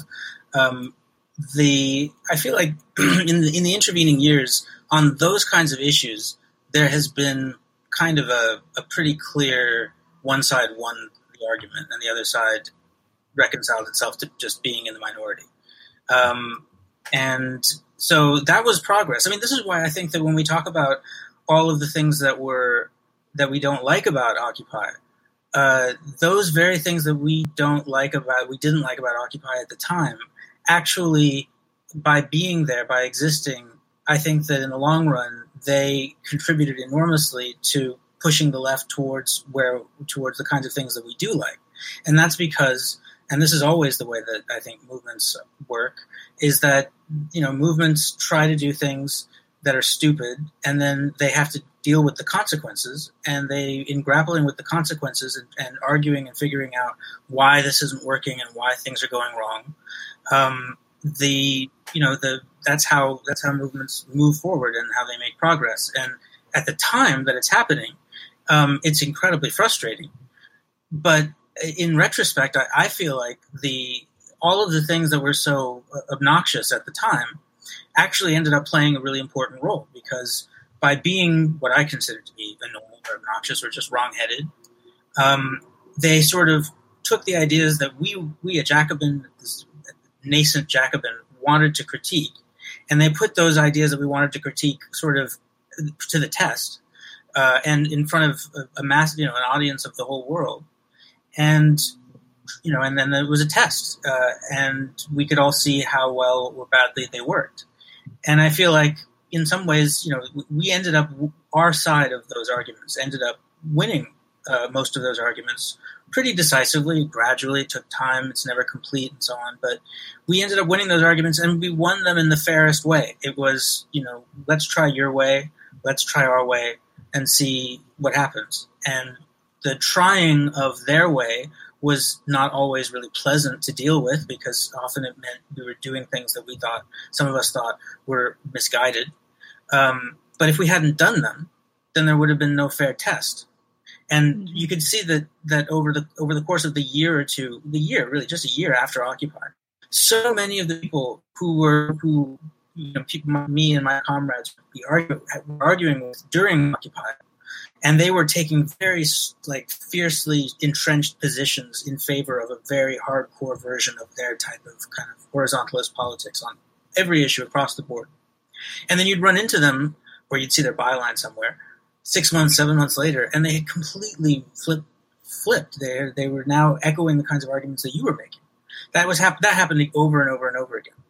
Um, so that's uh, you know I think for that we have all of the stuff that was was annoying to deal with at the time, we have that to thank for that. You know, I just find it uh, shocking that you guys are ignoring the real legacy of Occupy in that it gave us Tim Pool. That Tim Pool made his oh name God. live streaming Occupy when the mainstream media ignored it uh, in those first few days. Um, so yeah, I was working at a news organization at the time, and uh, that was a big deal. So you know, typical Jacobin uh, types ignoring ignoring Tim Pool. Uh, but Meagan, uh, I want to ask you because you know we, you talked about the the framing of of the one percent versus the ninety nine percent um, and how effective it was as a sort of left populist. Um, uh, rhetorical device or slogan um, and i agree i mean i remember at the time it was very influential at me at the, as well um, but uh, i want to i want to ask about the the limits to uh, to that, especially in uh, you know with regards to your piece about um, classism and class, um, and how why the why like class is is the more effective kind of theoretical frame. Yeah, so the one percent and the ninety nine percent, like I said, is like a good. Um, I guess you could say it's a sort of good transitional ideology toward um, Marxist socialism, but it doesn't. It's not guaranteed to get you there. So uh, the main distinction between the two is this: the one percent and the ninety nine percent is measured, but on the basis of like how much wealth you have. That's what the one percent is, and then everybody below them is the ninety nine percent, and there's some sort of cutoff line um, and you can sort of like sort people into above and below um, what's good about that is that like i said it's binaristic um, it has a kind of like fundamental antagonism it suggests that what's good for the 1% is bad for the 99% and that's that's a decent framing um, the problem is that it's not actually relational. So in you know in marxist um, socialist thought um, the relation the working class is defined on the and the capitalist class are defined on the basis of their relationship to each other not how much of wealth or money uh, one has compared to the other. Um, so that that relationship is that uh, a few people own you know what we call the means of production you know factories tools land the stuff that it takes to make the things that society needs to run. And then everybody else doesn't own either that stuff or the or the means of their own subsistence. Um, you know they, are not living on farms anymore. And so they have to work um, they have to work for they have to sell their labor to the people who own the means of production. And it's this mutual um, dependence actually on the worker and the capitalist that actually defines capitalism as a system of production. The reason that's important to understand is because the understanding the structure of capitalism that way actually points to a way out. Because capitalists and workers are mutually dependent on one another that means that the working class can theoretically withhold its labor and that would tank profits which is the only thing that capitalists care about um, you know because they have to continually be reinvesting their profits and to stay afloat. Um, and that through that mechanism you could actually force dramatic social transformation so that basically the marxist sort of analysis of how uh, society works gives you an answer for what you ought to do. You should organize the working class into durable institutions that can actually act as workers and exploit the leverage, the automatic leverage that work, working people have in their relationship with capitalists. Um, 99% versus 1% doesn't give you that, actually. You have to work, you have to work to get people toward um, that understanding uh, from 99% versus 1%. And that's why, even though it was a great framing and it was uh, in a lot of ways, and it was um, majoritarian, like Seth said, um, which was good and cut against what would be eventually be some of the later bad habits of the left, this kind of like endless search for, um, you know, marginality, a kind of obsession with with the fringes, right? Um, so that that was good, um, but it didn't really um, give you an answer for how you ought to go about organizing. And you could see that when you look back at what actually happened during Occupy. Um, clear, certainly, there were people in the mix who um, would have been able to articulate this for you, but it wasn't fundamentally about organizing the working class into durable institutions that could strike at the heart of capitalism itself, that could strike at, that could hit capitalism in its Achilles heel, right? Um, and so that's that's its kind of main drawback. There's there's an additional problem, and this relates to my piece, which is which is that um, when you're not thinking about the relationship between workers and capitalists, you're not thinking sort of materially or structurally, and so you can end up thinking culturally uh, about things, mm-hmm. which, which, can just lead you into mm. an endless culture war. You know what I mean? So, um, yes. you know, and like I can think the, of a few examples. Right. Definitely. So on the left, I mean, for example, on the left, this is where you get sort of internecine co- constant conflicts on the left about who's dressing too posh and who's going on vacation and all of this stuff, and whether or not they're actually displaying the proper sort of um, like personal etiquette or moral rectitude to actually even be considered socialists, right? Whose side are you on, really? Um, that kind of thing. But there's actually an even bigger problem, which is that it is can be a valve to um, right wing populism. And I say bigger in the sense that it has more dramatic consequences, not that it's necessarily common. Um, but, you know, the right wing also has its own versions of, of populism. I actually, I'm going to outsource this real quick to um, to an article that Nancy Fraser or an interview with Nancy Fraser that we just published in Jacobin. And I sent this to Kale. Kale, can you pull that up? I feel like it's relevant to this conversation and I want to show people. Do you know what I'm oh, talking give about? Me, give me one second. Kale scrambling. He's scrambling. Just con- continue for like one minute. Continue talking. Yeah, okay. sure. Okay. this no no problem. Okay, so um so the problem is the problem is essentially that um on, on the left, left wing populism has the sort of 99% versus 1% framing, and right wing populism looks somewhat similar in the sense that it also is about the people who are being preyed upon by some blood sucking parasites. But what Nancy Fraser says that is that right wing populism is defined by a kind of um, tripartite identitarianism. That's the way she puts it, which is that there is at the top, um, there Tell are there are the elites um, they are you know not necessarily all rich people. It's like vaguely defined. This is the problem when you don't talk about capitalists specifically. It's just the elites at the top. Um, and then at the bottom there are also at the bottom of society there are also freeloaders. There are welfare queens. There are immigrants who are sponging off of our uh, you know social programs. Um, you know there are um, uh, if you ask JD Vance, there are childless people who aren't even contributing to the future of our society who dare to have a say. Mm. Um, you know, and and you know, um, queer people, um, you know, all kinds of you can you can put all people, all kinds of people in that kind of bottom bracket of like freeloaders at the bottom of society, and the right wing the, the logical extension of right wing populism is that there is a conspiracy of elites at the top and blood sucking freeloaders at the bottom who are engaged in a project of squeezing the people from both ends. And the honest people need to rise up against them. And this is, you know, this is the basis of all essentially fascist ideologies. Um, and i think it's you know it's important for us to note that left-wing populism is very distinct from right-wing populism but when people are not clear about what you're referring to when you put sort of anti-establishment and anti-elite sentiment out there you do leave the door open for explanations that are fundamentally anti-socialist in nature and can actually proffer anti-solidaristic explanations that interfere with the project that we're trying to accomplish, which is to organize the working class in solidarity across lines of difference in a majoritarian coalition against the capitalist class. So uh, that's a latent potential and it's a problem with left wing populism. It's not, I'm not going to say, and watch out, there's red brownism afoot everywhere you look. That's not the implication that I'm making. Just that there's some clarity is necessary um, because 99% versus 1% gets us um, part of the way there, but it doesn't get us all of the way there. And there's like an odd little um, like um, wormhole into a different realm potentially embedded in it. Yeah, yeah pointy-headed academics. right, the, right, right, right. The, why do they call them pointy-headed academics? I don't know where that's. I've always, I've always wondered that. Does anyone know why their heads are supposed to be pointy? No idea. Like eggs. So I, it's it's a ah. compounds the mystery. Mm.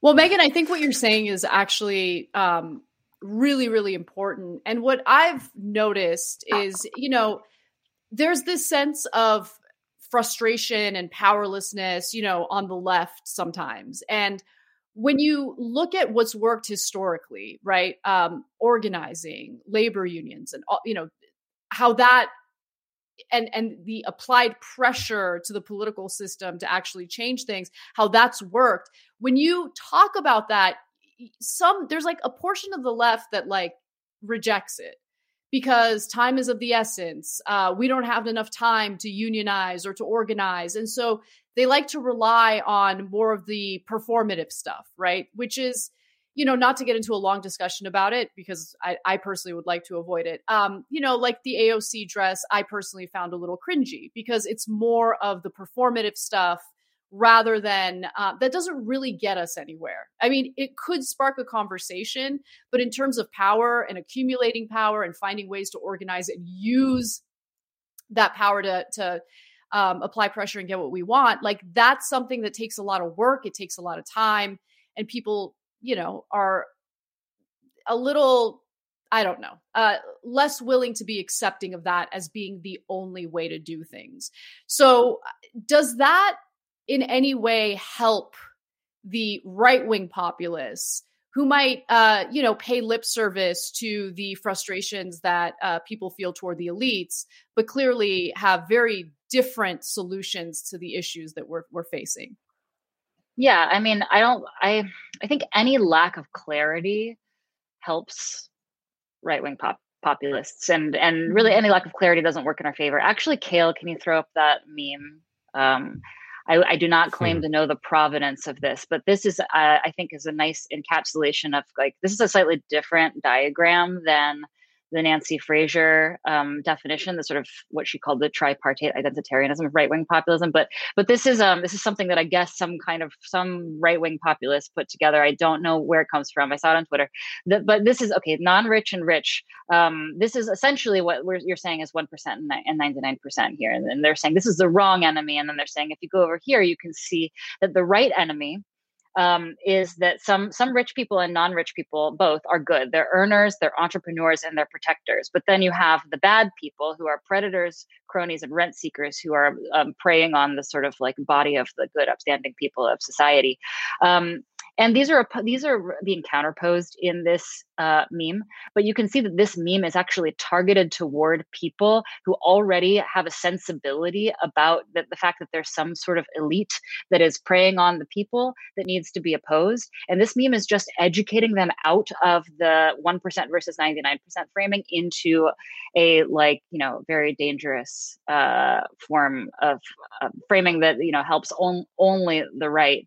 Um, and so my point being that there's nothing sort of inherently wrong with 99% versus 1%. It's just that it's vague. And so our responsibility is to actually do political education around what the real axis of, of antagonism and conflict in society is between capitalists and workers so that people are armed with that explanation before they encounter stuff like this and then develop all kinds of, um, you know, horrifying ideas about why society is the way it is and who ought to pay for it.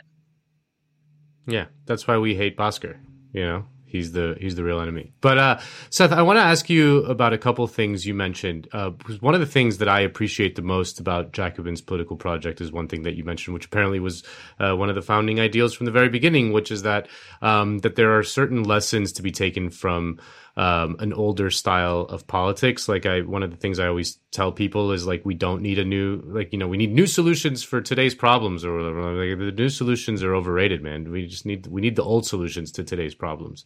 Um, and uh, so, c- can you expand on that, and and and as well as you know, you mentioned that movements uh, typically have to try out kind of bad habits before they're uh, you know they can eventually kind of move on from them because uh, um, you know we're in a move we're in a moment right now after after Bernie's defeat of probably some bad habits. So like what are the what are the uh, um, what are the things that can be shed um, in order to come emerge from this stronger, pure, and uh, leaner and meaner? Well, I mean, I think that the the recipes, like you said, I mean, I totally agree that with this this idea that uh, we need new solutions uh, is that's really kind of the heart of the problem. Um, most of the solutions we need are old solutions, and that's why at the big, in the early days of Jacobin, we sometimes refer to ourselves as the new old left. Um, mm. And the the the problem with with uh, having that recognition of that that's the case uh, is that you know just recognizing that that it's the case. Just recognizing that these older ideas um, are probably in the long run have more to offer us in, in figuring out how to get where we want to go. Uh, just realizing that doesn't doesn't um, doesn't get you there because there was a reason in the past. There, there were reasons why the the old ideas, the old ways, uh, ended up being uh, pushed aside, and it usually um, was not just because a bunch of dumb people came along uh, and and replaced the good ideas with the dumb ideas, but usually it was because you know the world had changed in some way and it made it difficult for the the, the, the old ideas that are fundamentally right to keep doing to keep uh, uh, playing the, the role that they played. Uh, you know things had things did have to change, but maybe uh, the old ways had to be expressed or, or executed in, in, new ways, or you know something like that.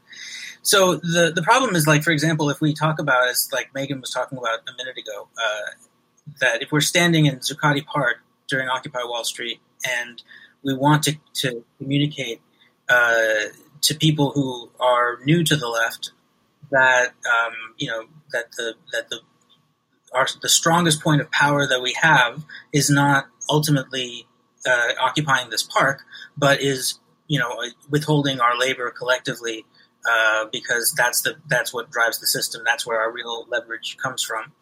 Um, that's a great thing to do, and in fact, it just it uh, brings back uh, memory just now that right in the middle of Occupy, or maybe right at the very end of it, I wrote an article about. Um, it was kind of a, an extended book review of a book about the disappearance of the strike. It was written by a left wing labor lawyer.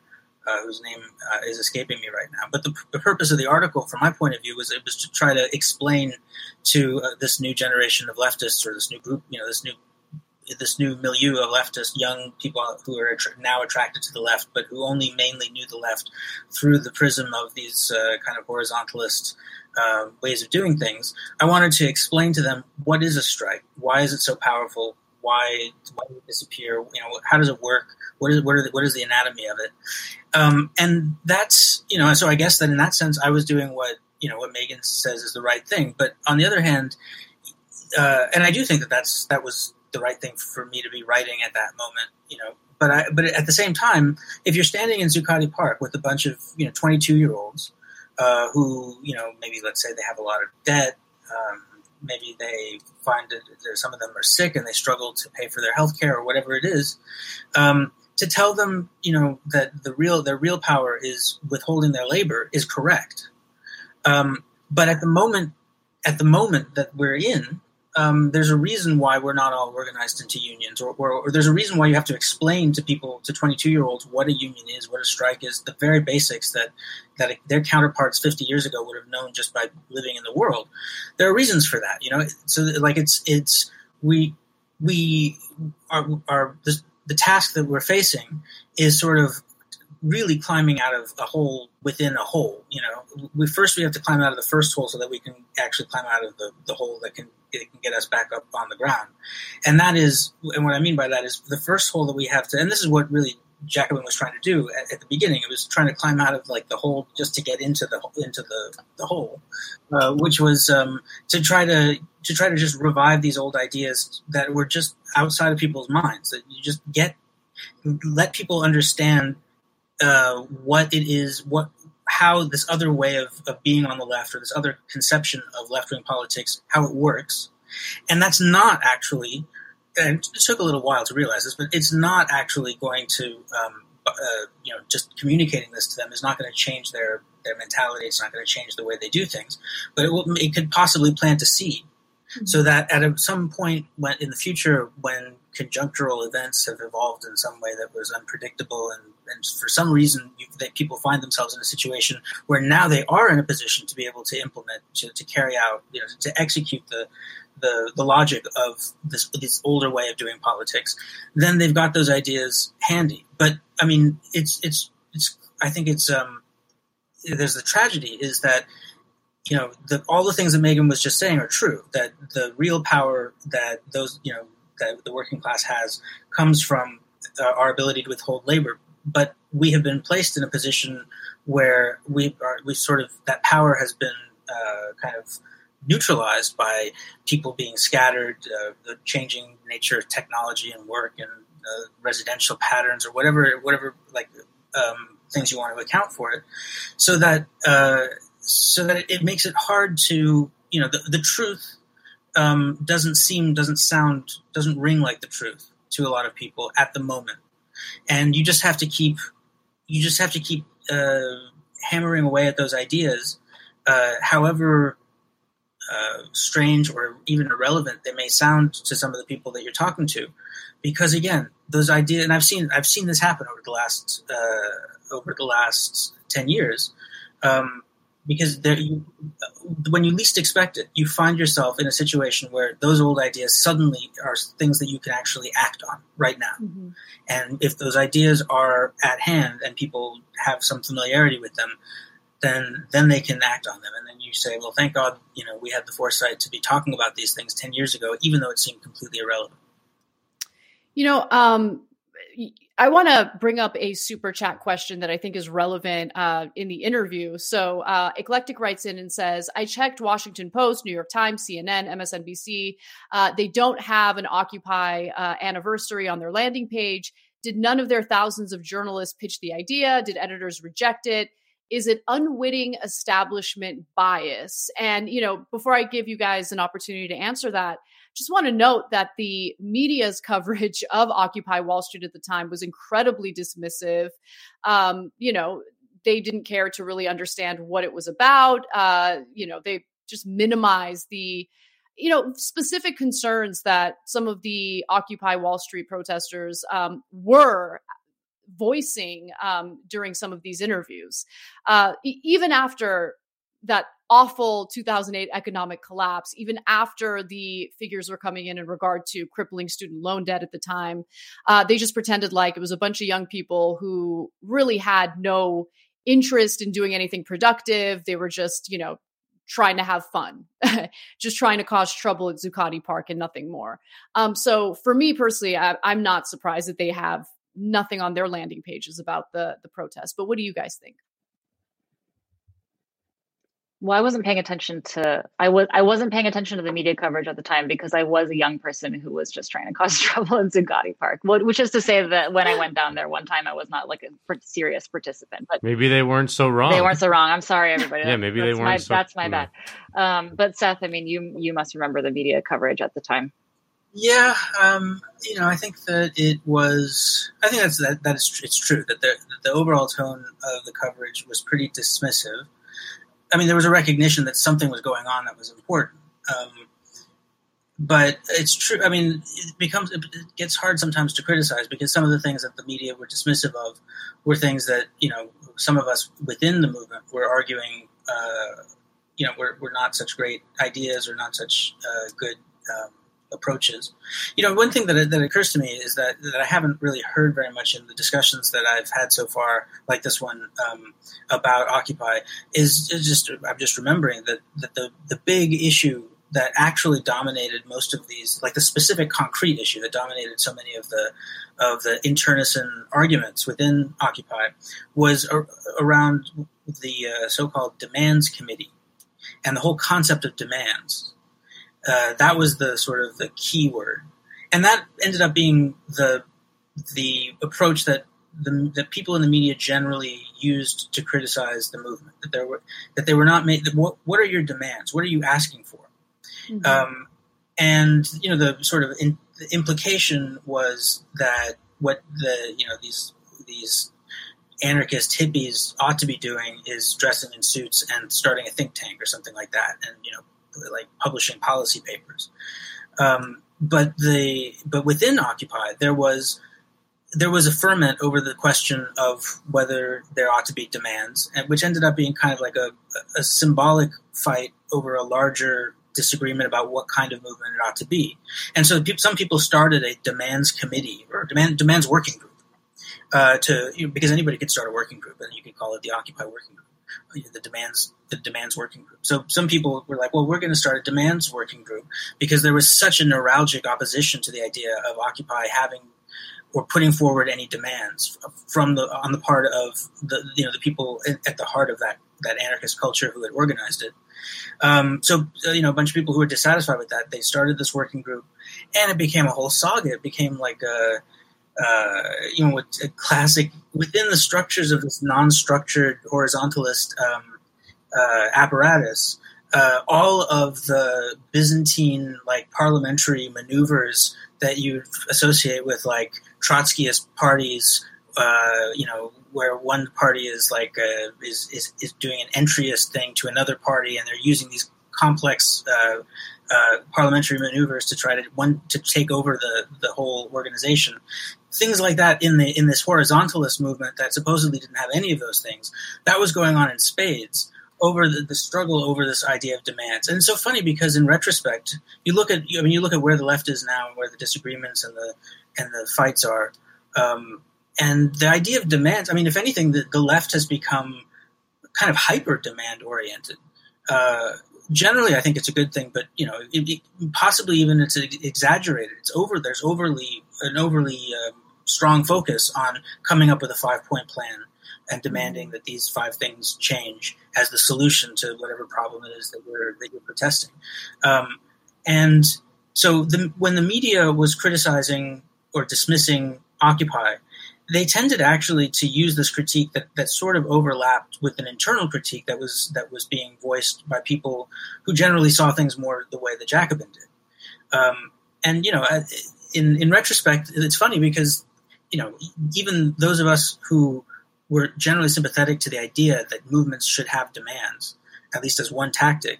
Um, we, you know, I look back and you realize that it would have been kind of ridiculous for Occupy Wall Street to have demands like specific demands, like you know, we in Zuccotti Park are going to demand a you know 0.025 percent financial transactions tax or something. It would have been it would have been silly. Um, but the fight was over what kind of a left we were going to have, really more than a fight over what you know position paper Occupy Wall Street was or wasn't going to be putting out. Hmm. All right. Well, Seth Ackerman and Meagan Day, everyone check out their work over at Jacobin. And thank you for taking the time to uh, talk about this with us today. Hopefully, you'll be back soon. Thanks. Ana, could I say could I say one more thing uh, that you could yeah. just be like bonus material if you want to cut it out or whatever? Because we didn't really say it. because I should have said this earlier. No, cut it. We didn't. We meant we were talking. Uh, we sort of mentioned the fact that I had this piece. The problem isn't classism; it's class, and then I didn't. I didn't actually address why I think that's relevant to this question of the left populist framing of the 99% versus 1%. And the connection that I see that I just wanted to mention before we like, you know, all get off is that when you don't have a structural analysis that identifies the relationship between what are being called the 1% and the 99% or the exploiters and the exploited or the oppressors and the oppressed then you really kind of struggle to locate the grievance. And then i gave you like a, a you know a sort of long treatise on what i think the right wing can do to exploit that ambiguity for their own purposes and insert their own grievances. But that's not just not just um, the right wing that does this. I mean liberalism can also take advantage of this ambiguity to posit its own grievances. Um, and so what we've seen is with the rise of a certain style of representation heavy um, liberal identity politics, which I think has intensified. It's been around for a long time, but it's intensified in the last like five, seven, I want to say like seven years or so, like since Occupy. Then, then it starts to proffer that there is the grievance is actually um, similar in structure to the grievances that you might have about certain other expressions of like bigotry or prejudice, racism and sexism and homophobia and so on. And that's one thing that I'm noticing now is the rise of a kind of classism discourse, which is like yeah, sure. I mean, as I, as I note in the article, certainly it's the case that if you've ever been privy to the private conversations of uh, rich people are certainly plenty of their public comments as well, you will see that there is plenty of prejudice. But that's not the primary grievance, actually. That's just like, in for the most part, that is um, downstream of the relationship of domination and exploitation between these two groups of people. And if anything, it's usually a rationalization. Um, that wealthy people come up with to explain why they deserve to exist, you know, at the top of society um, and why other people deserve to be down at the bottom, right? Sort of make sense of the world. Um, but the actual grievance is the exploitation itself, which is what we call class. I mean, class is a distinction that doesn't need to exist. And so that's what I mean by the problem isn't classism, it's class. If we eliminated classism but retained class, that would be a very polite system of exploitation. Um, and uh, what we should be doing is trying to be trying to eliminate that system of exploitation itself that's the connection that I wanted to make between the ambiguity of the left populist framing and uh, the article that I wrote. So it's not just the predations of the right that we should worry about; it's certainly the predations of the center, the liberal center as well. All right. Well, thank you for explaining you that. And uh, everyone, check out uh, the article that Meagan Day is referencing. Um, there it is. The problem isn't classism, it's class, which you can read over at Jacobin. And again, thank you to both of you for joining us today. Thanks a lot. Man. All right. Such smarty pants. Very precise in their thinking and language. I always love the precision of their analyses. People are saying they're very precise. What's up, Kale? We got the most precise people on the left. Very Um, precise, these people. Nando, the Meagan Day. What? Speaking, speaking of precision, you had to just mention base and superstructure earlier.